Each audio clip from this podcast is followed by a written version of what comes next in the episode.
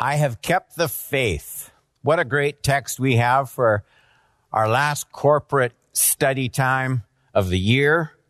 I'm looking at 2 Timothy 4 verses 6 through 8. Paul speaks and says, for I am already being poured out as a drink offering. It's interesting to me that he says already. He's still alive. But he says the process, I'm already being poured out as a drink offering and the time of my departure has come. I have fought the good fight. I have finished the race.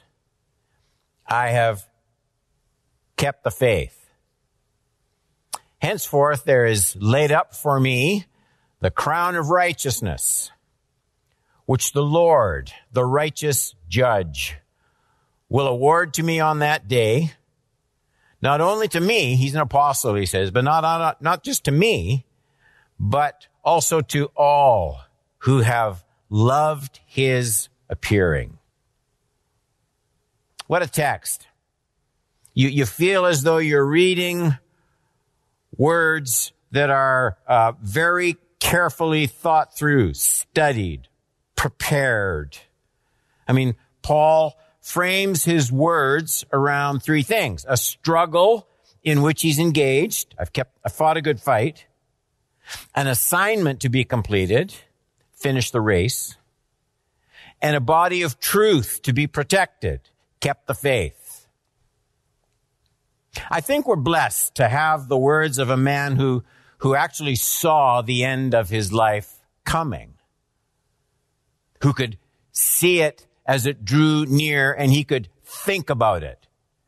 He, he could take the time to describe the effect that this knowledge of his soon departure, he can take the time to consider it, reflect on it, and then express the effect that it should have on all of us, our mortality.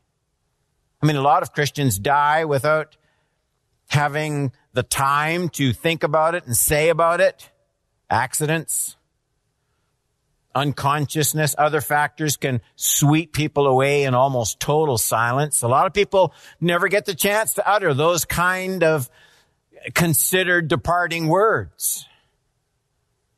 There's a special reason for studying these words on the last uh, Lord's Day study time of 2020 for our church family.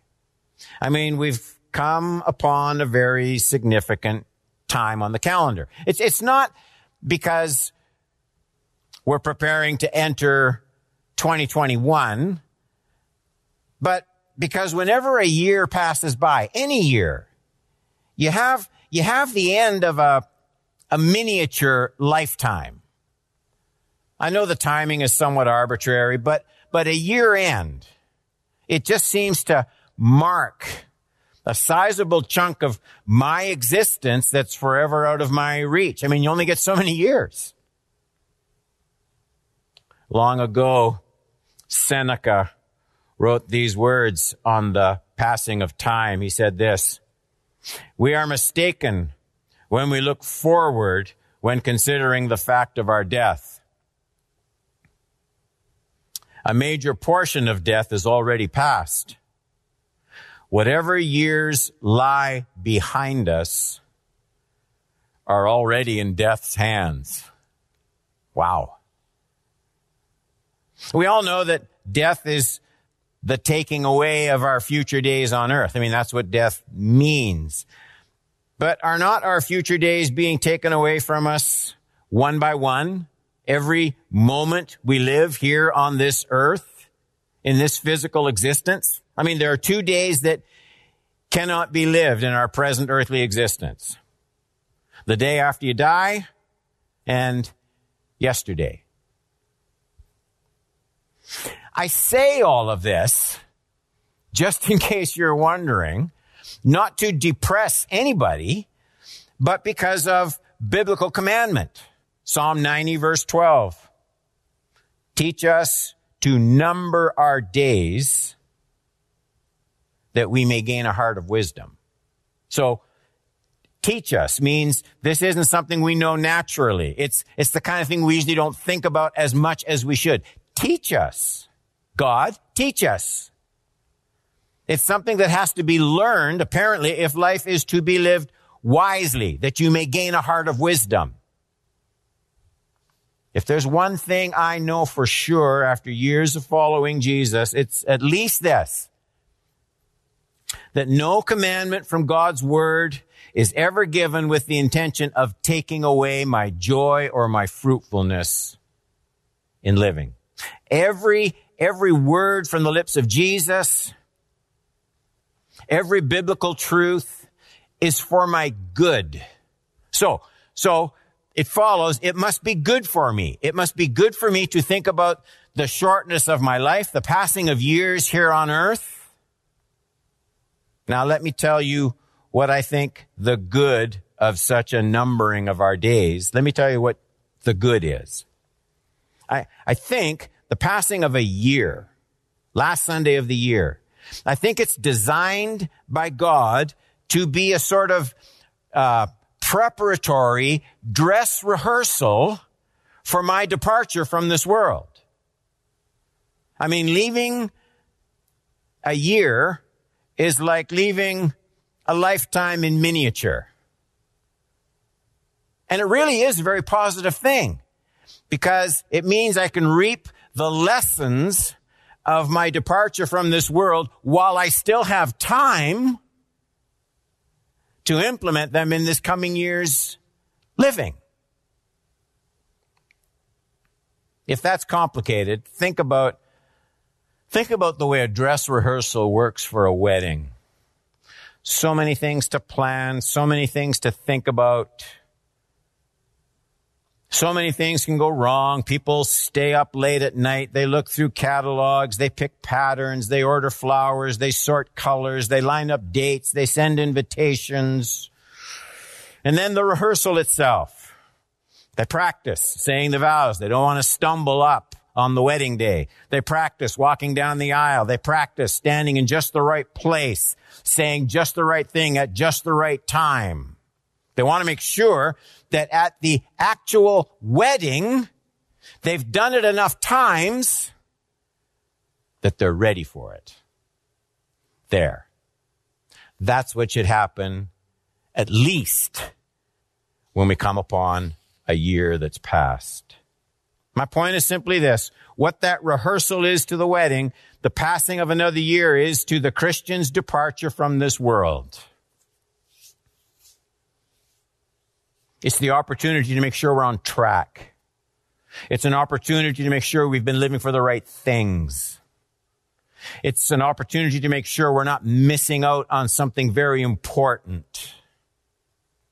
So I say it again. This is not a negative exercise, nor is it an unnecessary exercise. Bible says it's the, it's the core to wisdom and meaningful life in the days that lie ahead. So let's consider Paul's meditations. One, the fundamental issue of a life well lived is the perseverance and growth in faith in God. Get it? It's, it's in the last part of that seventh verse. I have finished the race. I have kept the faith. Finished, kept.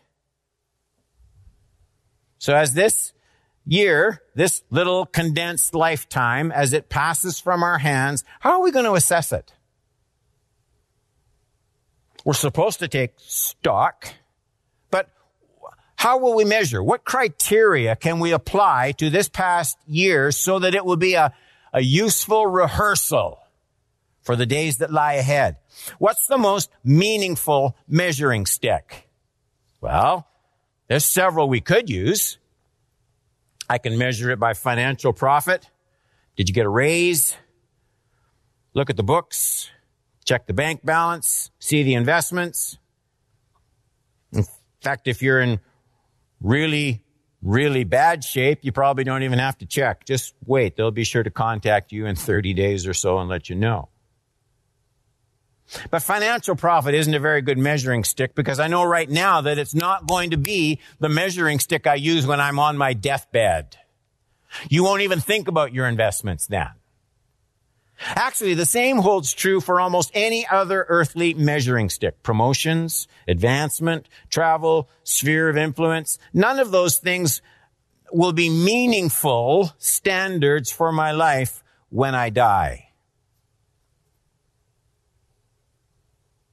Now, in our text, Paul gives us a carefully considered evaluation of life as he actually faces his departure from this world. So, so he's saying, he's saying, here's something to value and cling to because you will actually treasure it more when the time of your departure comes. In other words, this is the ultimate measuring stick of a good life because it prepares you well for this life and prepares you well for the life to come.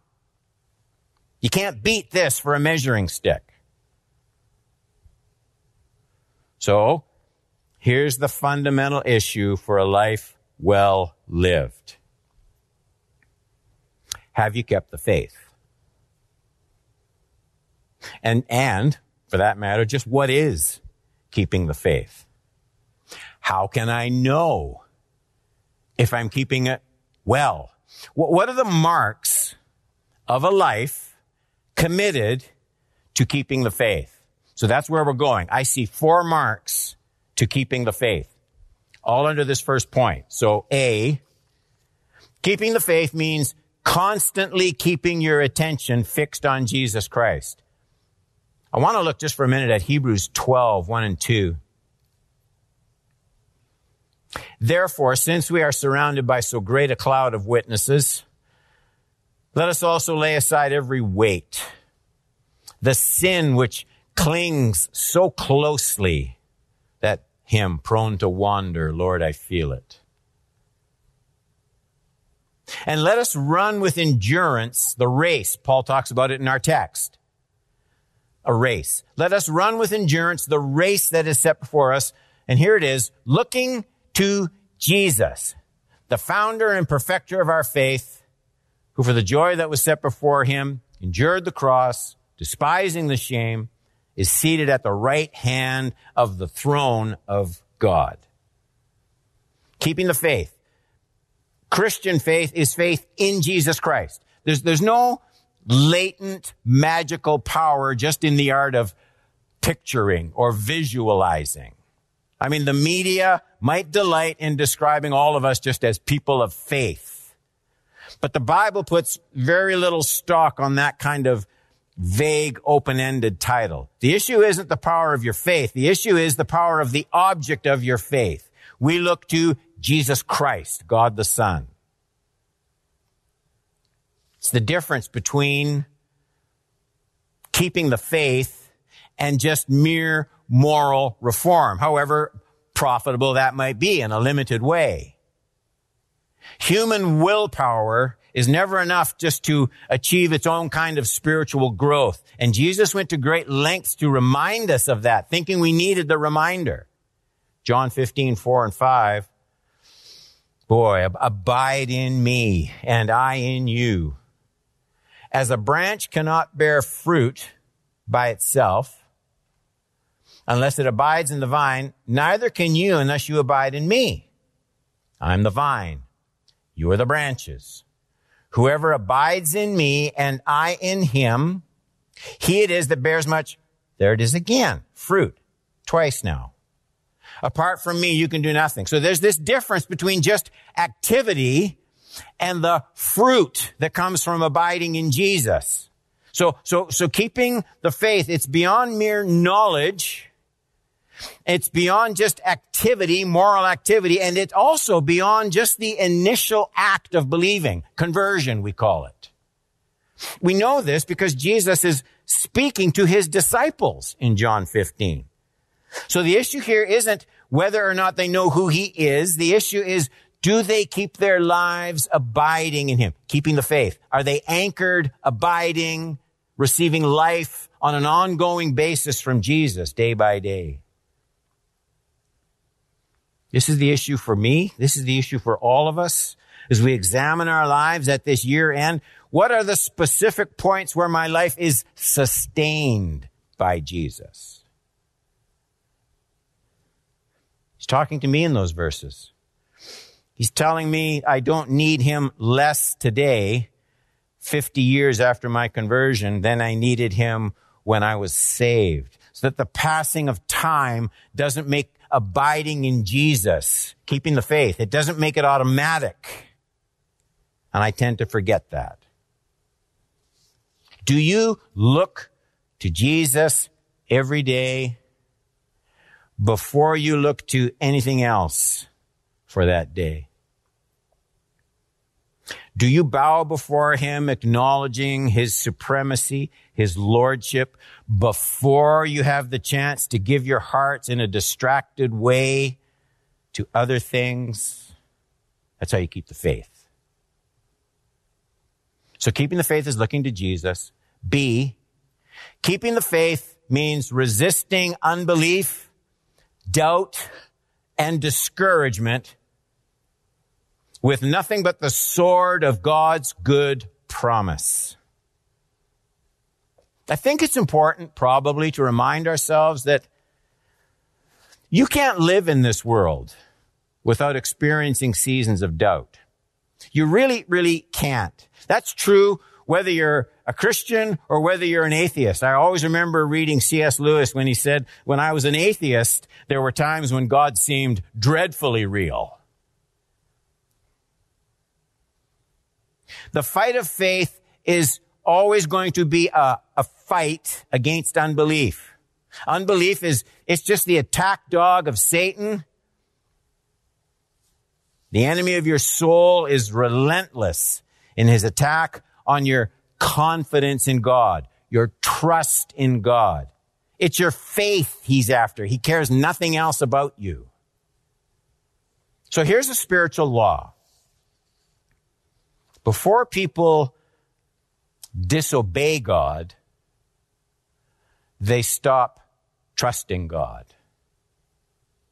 So, so the stream of unbelief, it always flows unaltered from its source with, with the enemy and the temptation of Adam and Eve in the garden. The devil always deceives before he destroys. People, people just gradually come to believe that the path God has chosen for them is somewhat, somehow unreasonable at some point. So their confidence in God is diminished just slightly below their confidence in their own judgment. So they stop trusting first, then they stop following, keeping the faith. Little by little, almost unperceived. It's so easy for the balance of trust to shift. Thoughts rise up in the mind. God is made to appear indifferent or unjust or both. First I doubt, then I disobey. Keep, keep the faith. That's why the Bible says the victory that overcomes the world is your faith. That's why the Bible says that without faith, it's impossible to please God. And that's why Paul says if you want to live well, if you want to be ready for your time of departure from this life, your entrance with joy into eternity, then above all else, keep the faith. Never, never, never, never lose your trust and your confidence in God. So we keep the faith. That's what we're looking at now. Four signs of it. By looking to Jesus, we keep the faith by constantly resisting doubt and discouragement. Three, C, we keep the faith by not getting entangled in this present world. Paul makes it so clear, doesn't he, in that fourth verse? He uses that word. No soldier gets, there it is, entangled in civilian pursuits. Since his aim is to please the one who enlisted, he's got these military uh, metaphors, these pictures here that he's painting. Now, there's nothing in the immediate context of the first half of Second Timothy that would, that would indicate that Paul had anything perverted in his mind when he mentioned just becoming entangled in this world. He doesn't mean stuff, you know, demonic. He, he means the stuff we all have to do every day. Not necessarily wicked, just the everyday activities of life in this world. You, they, you get tangled up in them. You know what that's like. They, they, they, they, they get you caught up in them. You never get them done. You run out of time. You work harder. And all of those routines, those activities, here's the thing about them.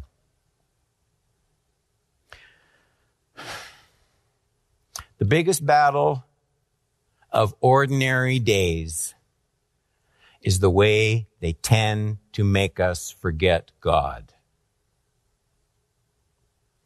That's what Paul is dealing with here. What we do every day, the ordinary things, tend to anchor our hearts and minds. They draw us in. And that's why, by the way, Paul uses that exact picture of a soldier. I've never actually lived through any kind of war experience. I've been alive, watched on the news while wars were fought somewhere else.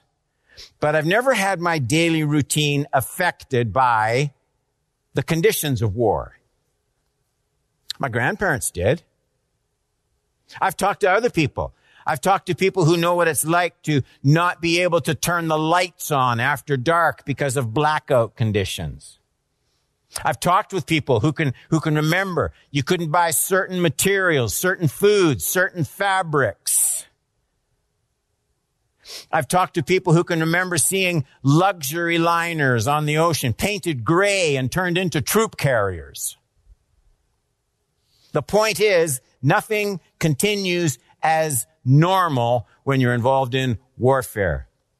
Normal routines are all suspended. Resources are channeled into the winning of the war. Everyone is focused on one thing. So, so Paul now in our text, he says a big part of keeping the faith, the third thing we're looking at, is bound up with this conscious reminder that we are living our ordinary days following Jesus under the conditions of wartime. No soldier gets entangled. So if the Lord gives me 70 or 80 years on this earth, I'm to live every one of them with an emergency outlook. It's hard.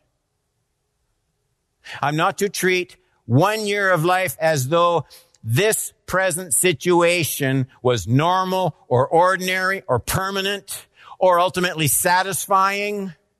Each year I have, it requires this steadfast rethink, this, this download, this determination, concentration of a foot soldier on the lines of battle. So that's the third thing. The fourth mark of keeping the faith. D. Keeping the faith means living with my eyes constantly on the reality of the second coming of Jesus. I get that in verses seven and eight. I have fought a good fight. I have finished the race. I have kept the faith. Henceforth there is laid up for me the crown of righteousness, which the Lord, the righteous judge, will award me on that day. That day. And not only to me, but also to all who have loved his appearing. Paul writes these words from a prison cell. He's facing, sooner or later, he's facing his own execution. But it's, it's really beautiful. While his body is in prison, his, his heart is somewhere else. He, lived his life on the horizon of the dawn of the second coming, Jesus coming. I want to say it as simply as I can. Here we are, the last Sunday of 2020. You, you will, in terms of big mistakes, we all have our little blunders, But in terms of big mistakes, you will rarely go very wrong if you live every day thinking about the coming of your Lord Jesus Christ. Trials will seem temporary. Burdens will seem lighter. Questions about justice and evil will receive explanation. Setbacks will all be righted. Tears will be wiped away. In other words, in the battle for your faith, your confidence in God, in the battle for that, nothing will counter the draining downward pull of this day and the work of the enemy like the blessed certain hope of Jesus Christ.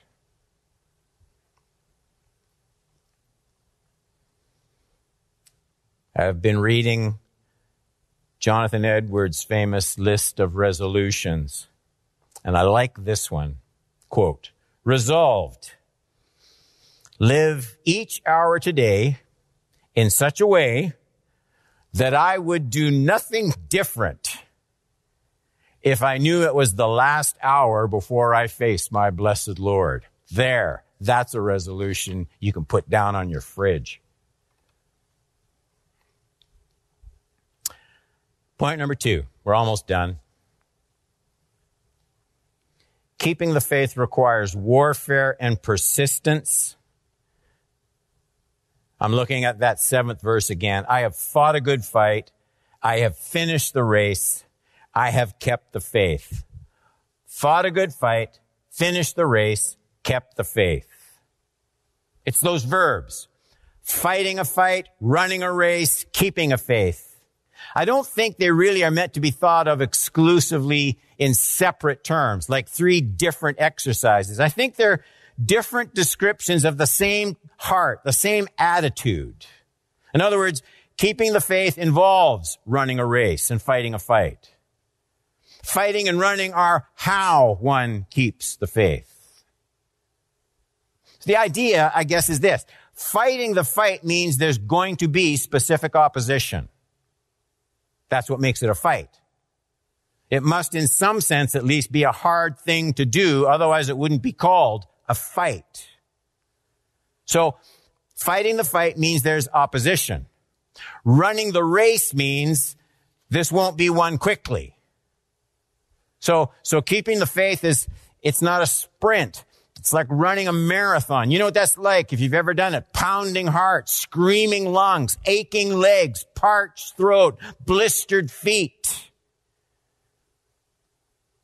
We need to consider this everyday walk with Jesus.